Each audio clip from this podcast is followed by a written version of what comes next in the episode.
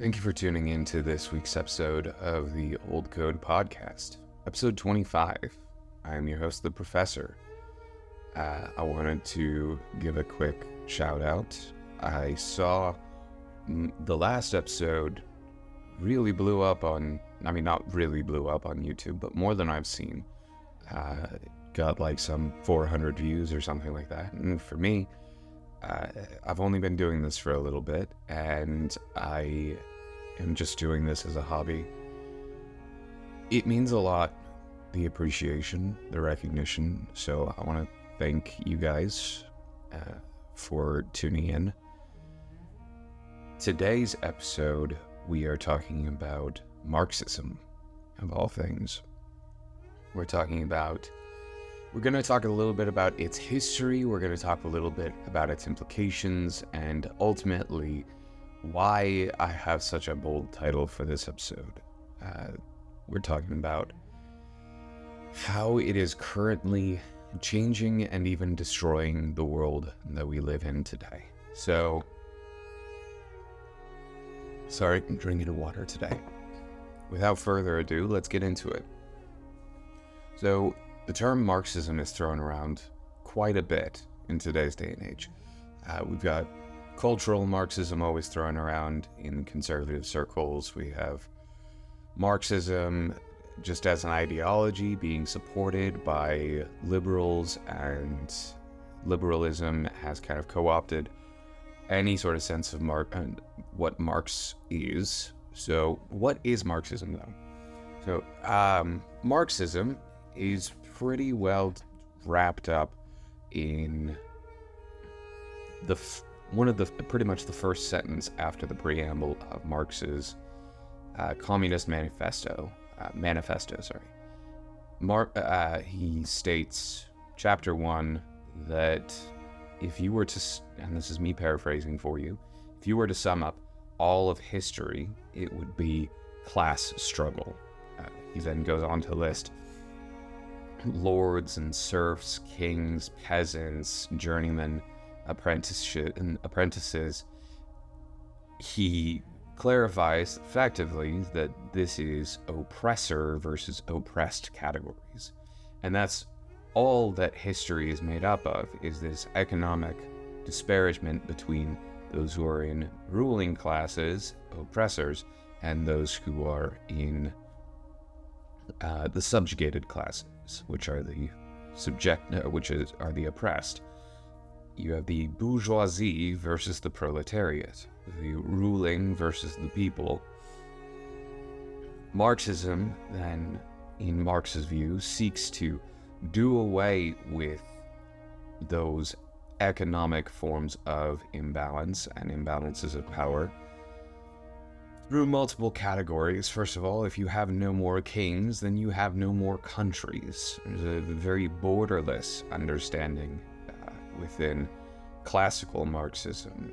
The uh, major ideology in classical Marxism was the seizing of the means of production, which is most aptly uh, fleshed out in his understanding of uh, Das Kapital, uh, volumes 1 through 3, it's the idea of in capitalism, you have individuals and groups who possess the capital and are able to, or who possess capital and are able to purchase the machinery and pay for the, uh, the wages of people in order to produce goods. And part of seizing the means of production is then passing off uh, the ability, or there's a collective element of ownership to the means of production.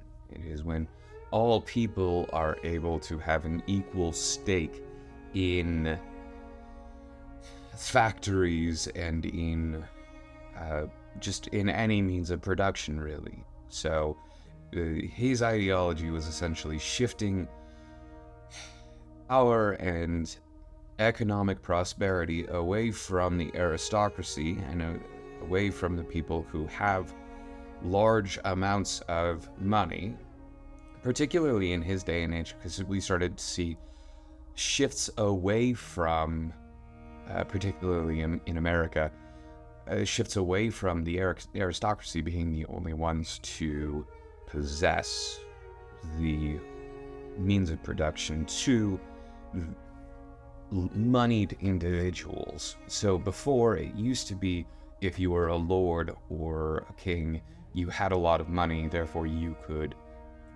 you could have a means of production. You could purchase a factory or you could do anything along those lines, uh, especially post industrial revolution and in the context of America where there was no real aristocracy, aristocracy, quote unquote, what you ended up having was people who could become investors or they could strike it strike it big by being business owners um, uh, to such an extent that we had to put in legislation to avoid monopolies because people were becoming so successful uh, and then they would just accumulate wealth and accumulate other businesses all of, all of that so that's classical idea of Marxism. And I, I wish you could see, but I'm talking with my hands quite a bit right now.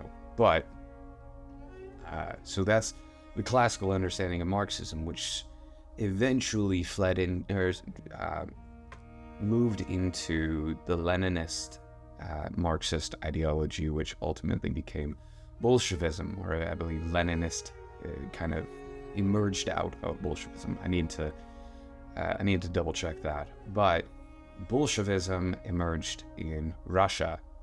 Russia, there became a a frustration with the aristocracy. There was an extreme economic disparagement between the lower class and the upper class.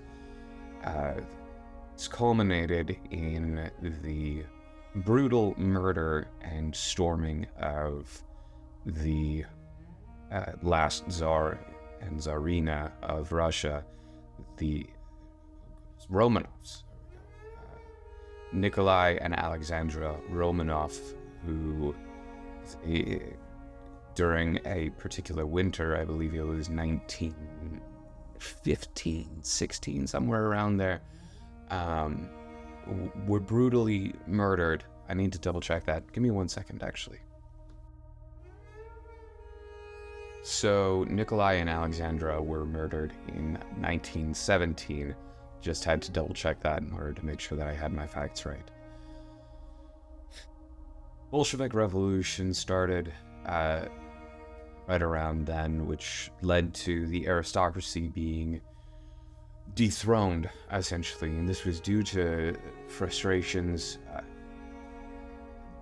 long story short, Russia had been at war for quite some time. Nicholas had desired to show a strong hand as uh, czar or king, as it were, of Russia, and decided to pour a lot of government funding into military action as opposed to paying attention to the internal ordering of his people. Uh, this led to massive amounts of poverty, which then led to the Bolsheviks becoming uh, coming to power and overthrowing the authority in Russia. So you can start to see how this is developing not only into a theoretical ideology, but then into uh, into an actual practical ideology where people are saying, you know what, what happens if we actually overthrow these oppressors and oppressed categories? Now, if you fast forward to later on Soviet bloc, communist Russia, all of the above, we can see that communism and socialism actually did not. It becomes a farce in an economic sense. You can see this in China, where there's a supposed People's Republic, where the people are the ones to own the means of production. However, again, in histor- uh, every historical instance of socialism and communism, the idea that it is the people who are owning or have the public stake in it becomes a farce as the figureheads within the government just devolve into pretty much fascistic behavior. So, moving on from the Bolsheviks, we can then move on to see actually Hitler's rise to power, and we can see, uh, though Hitler would deride Marxist ideology and he would deride the fact that Marx himself was a Jew, uh, you can actually see that Nazism could not have emerged out of an atmosphere without Marxism. Uh, and what do I mean? So, Marx pictures this world where there's no oppressor and oppressed categories, rather, there are just people uh, who are able to live and they are all working communally. Hitler reframes this in a sense of a nationalist context where he's looking and going, all right, there is an oppressive category of people. There's a oppressive category of people who are seem to be ethnically charged.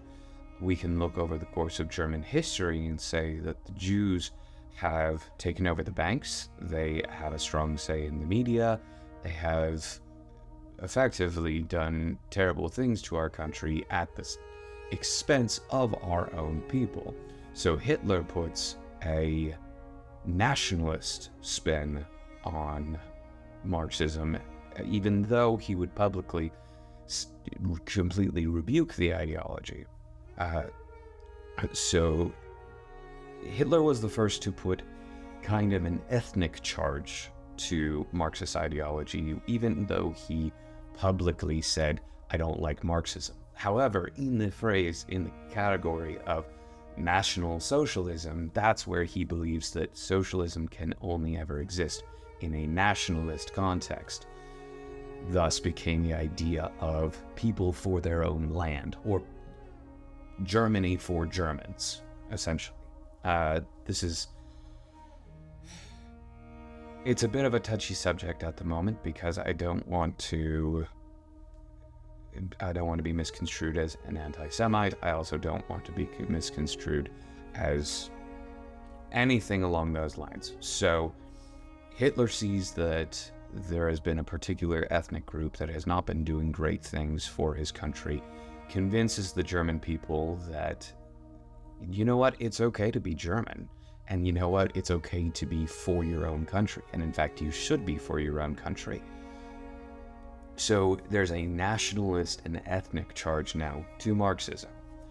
Uh, this never uh, never really got that far with Russia, as Russia became kind of an internationalist ideology. It was very much the the Soviet bloc, I should say, became or the Soviet Union became an internationalist ideology, absorbing other countries into itself.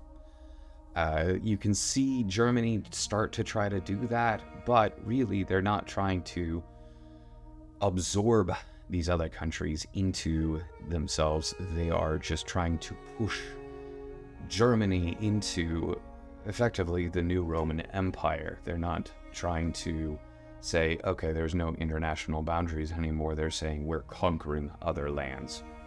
Uh, so that's the the violent history of Marxism up until about 1945. Now, Marxism after that develops into uh, a, a philosophical framework. Really, uh, it's really starting with the Frankfurt School. We in Germany are believe Germany or Austria. I don't remember right now.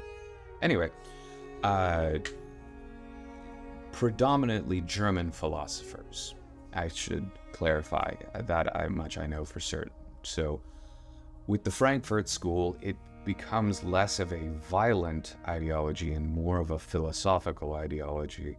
Marxism spreads out and goes, what if it's not just economic categories? What if it's racial categories? What if it's uh, gender categories? All all of these things, because it starts to co-op certain ideas from feminism. It starts to expand its boundaries to say, okay, the oppressor oppressed categories aren't just uh, aren't just economically charged.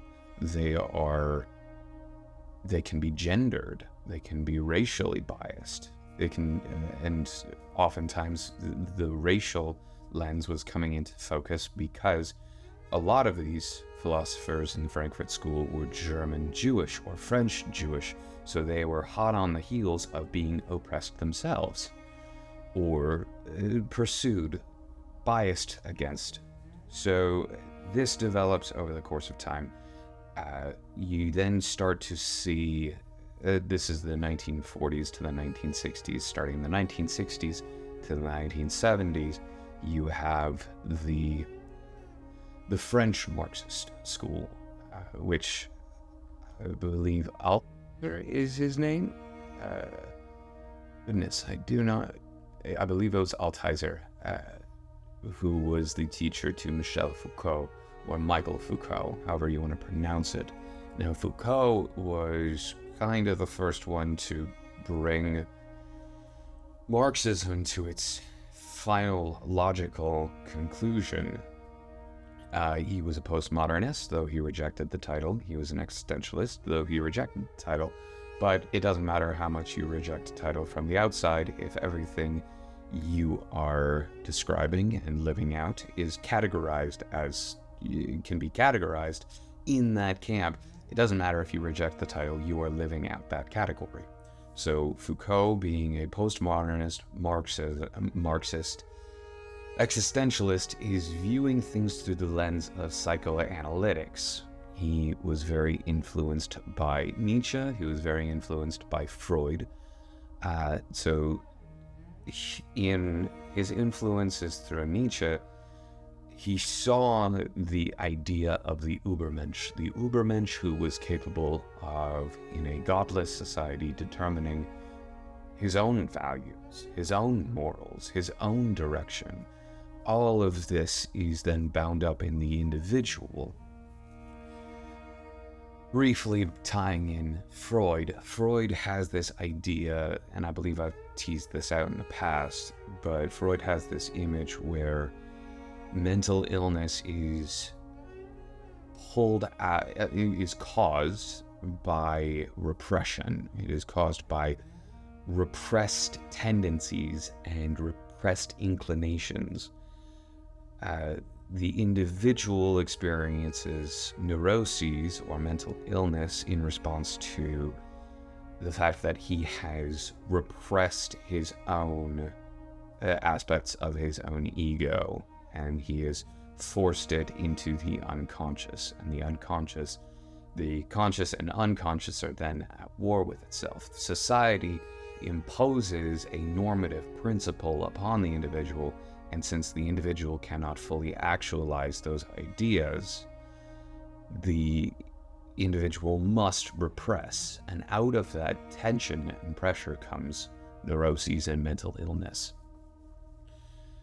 So, Foucault taking the ideas of Nietzsche with the Übermensch, Foucault taking the ideas of Freud with uh, mental illness simply emerging out of repressed categories, and Marxist ideology where all oppression is bad. He starts down this path of systematically questioning in a deconstructionist fashion pretty much everything uh, about society.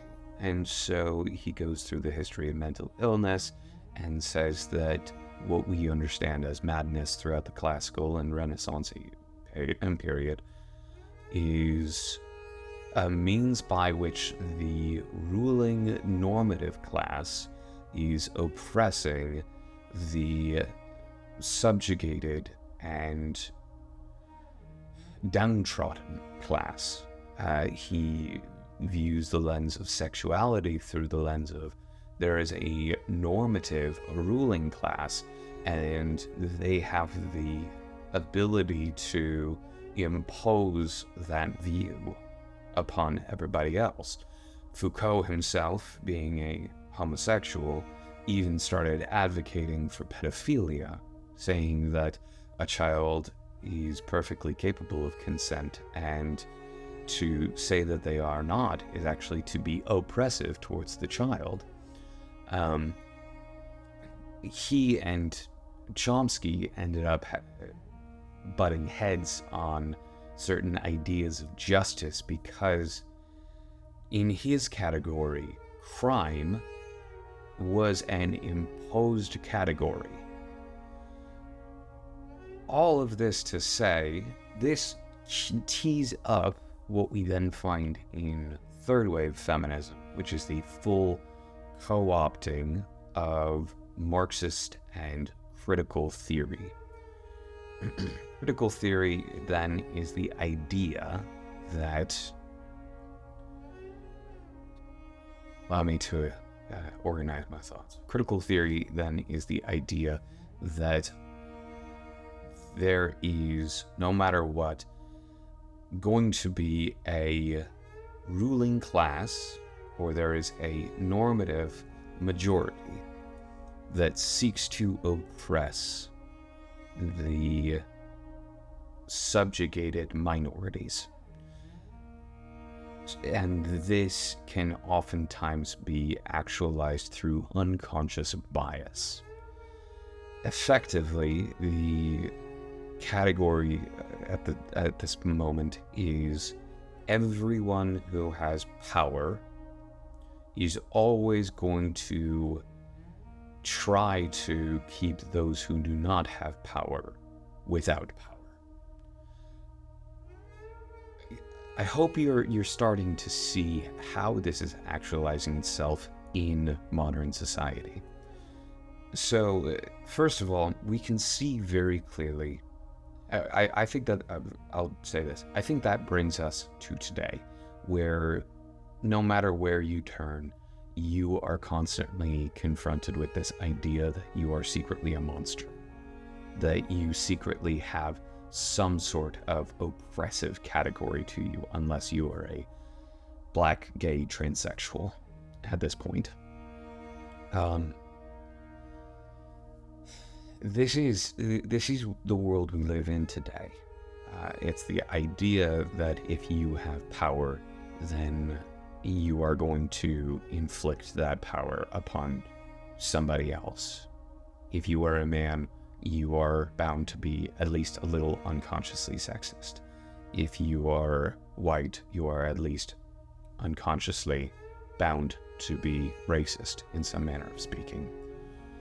And this is because these are categories that ultimately belong to what has historically been a ruling class. Now you can start to see how this actually ties in with Hitler's uh, accusation of the Jews, saying, and you can even see this with the uh, the narrative of "I'm tired of seeing rich white men eating power in the government." sounds an awful lot like Hitler's accusation of, I'm really tired of seeing all these Jews have all the money and all the power and all the say. the problem arises when there is a boundless, uh, there, there, there's no boundary to the criticism, there's no boundary to where this ends ultimately. Uh, and secondarily, it also doesn't take into account any manner of human condition. Uh, I can see that it's actually perfectly natural over the course of history to experience uh, majority bias, is what I'll say. Uh, others would probably call it tribalism. It's it's the idea of we trust people who look like us. Uh, it also it's it's ironic because Marxism leans on the idea that we don't need rulers and we don't need leaders, we don't need people to tell us what to do. But ultimately, it backfires on itself because it says that no matter what, there's always going to be an oppressive category. So if we don't need leaders and if we don't need rulers, then why are people trying to tell the leaders and the rulers what to do?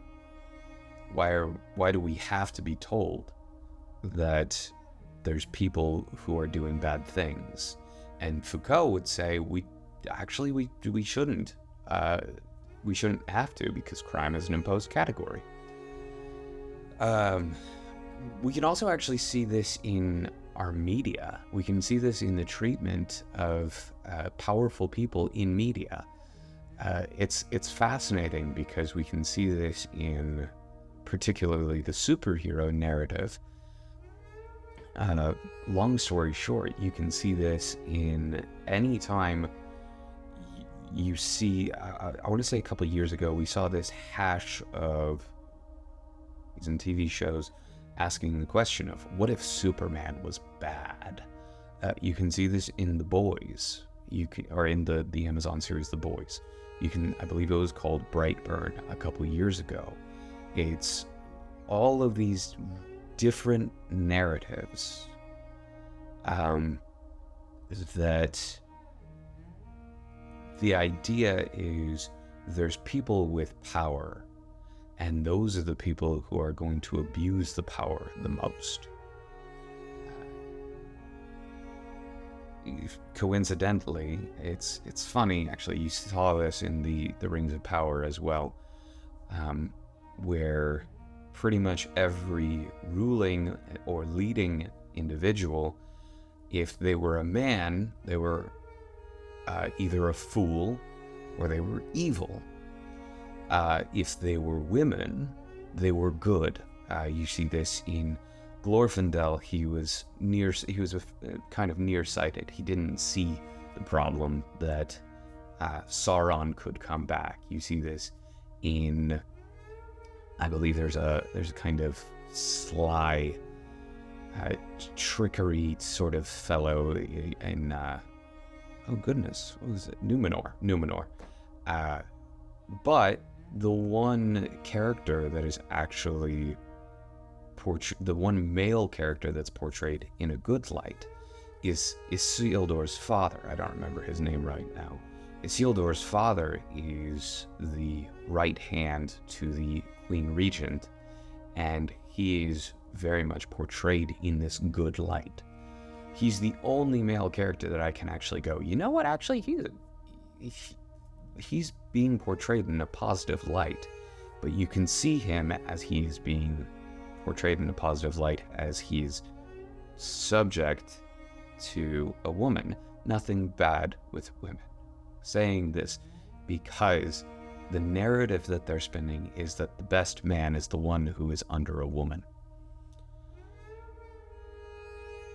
That being all of that summed up, we see this in the media, we see this in politics, we even see this in day to day life, we see this in the church. How many times do we see people in the church talking about how we want to get away from the high ivory tower ideas of theology and philosophy? We want to get down to the concrete, the nitty gritty. We want to get to the, the, the down and dirty, as it were.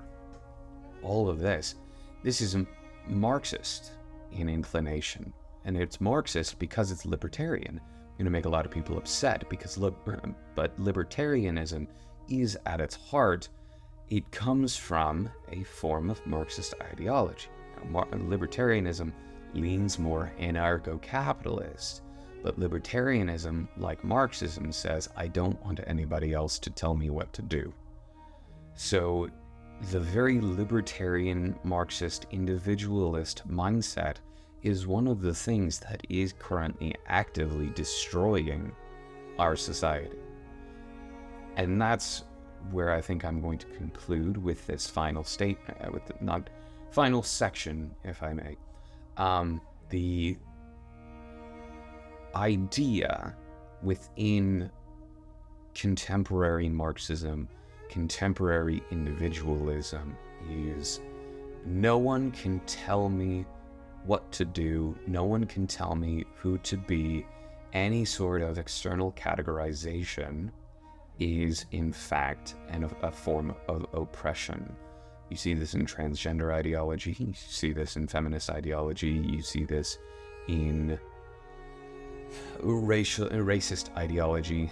Um, it's the idea that so long as I appeal to a form of oppressed category, I am capable of being fully self-actualized the problem is is that in Marxist self-actualization, you actually rule out a great many um, really beneficial personal character attributes. Uh, you rule out the ability to be driven to success, to be uh, ambitious, really, because success oftentimes requires you to uh, have people's help along the way. I, one could even argue that in you listening to this podcast right now, this is me oppressing my ideology upon you. That is putting me in a oppressor category and you in the oppressed category in order to make money selling a certain product you need people to give you their money. And that is them giving what they have earned, their time, to you for material gain. All everything in our lives then is reca- as far as success goes is recast in this image of oh I really don't want to like I, and there's nothing wrong with not wanting to put anybody else under your foot. But when you become economically successful, you are then placed in a category. If you want to be truthful, the idea of truth itself is an imposition, it's an oppressive category. If you want to be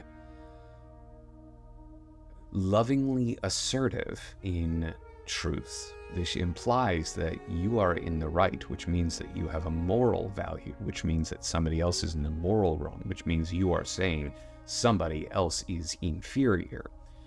Um, a great many virtues, uh, temperance, even the, the idea of physical fitness. You see this in, like, if you say, I want to become, you know, I, I want to lose weight. I don't want to be fat. That's fat phobic. There's all of the above. It it really completely limits the individual to a certain number of, of Marxist categories to the extent where I, as a man, I can't actually blame women for wanting to become transgender because you're being told your entire life that the that you no matter what if you're a woman you're going to be oppressed by men and the only way to get out of that is by becoming a man. Uh, if you can't beat him, join him, I suppose. This is the ideology that is destroying our country. It is the ide- ideology that is destroying our world. And it is not tied to a particular group of people. It's not tied to women. It's not tied to a race. And uh, to some degree or another, the alpha male content has bought into the Marxist and even uh, dare I say, Nazi ish lie. Because so many voices in this sphere are currently saying, oh, it, women are the problem. Women are destroying men. Women are doing this. Women are doing that. That's the same lie that Hitler used with the Jews. That's the same lie that the Bolsheviks used with the, arist- the aristocracy. It's the same lie that Foucault used with any sort of category for justice. These are lies. The, the enemy is not people, the enemy is the ideology. And we must fight against this ideology because, th- as much as it is not an oppressive category for a parent and a child, it is. It, I actually, I should just say, I am saying it is not an oppressive category between parent and child. It is not an oppressive category between pastor and congregant. It is not an oppressive category between police and uh, and citizens. It's not an oppressive category between ruler and ruled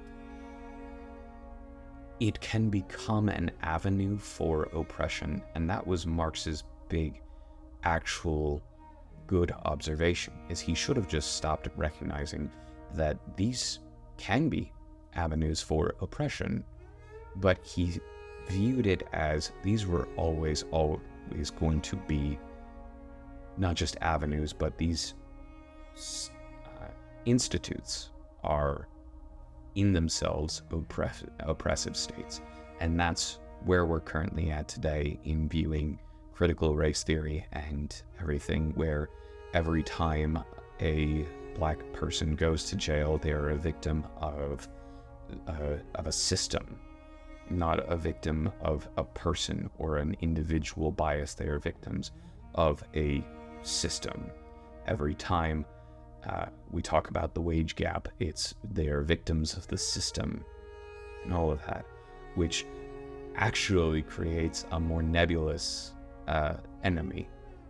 And so, if they are the ones fighting on an ideological level, we can't be the ones to fight on a people level. We need to fight back against them, against the idea itself, because they are looking at it through the lens of there's an ideological problem and we need to fight against the people. What we need to do, what we need to do is fight against the ideology. And we can't just provide confirmation bias. We need to live out examples that exemplify why their ideology is wrong. And one of the best ways we can do that is by being good, either coworkers or bosses, or if you're in state of public uh, public service, being a good senator or a good police officer. It's by being a good parent, by being a good husband, by being a good ruler, a good leader, and that is how we are going to fight against an ideology.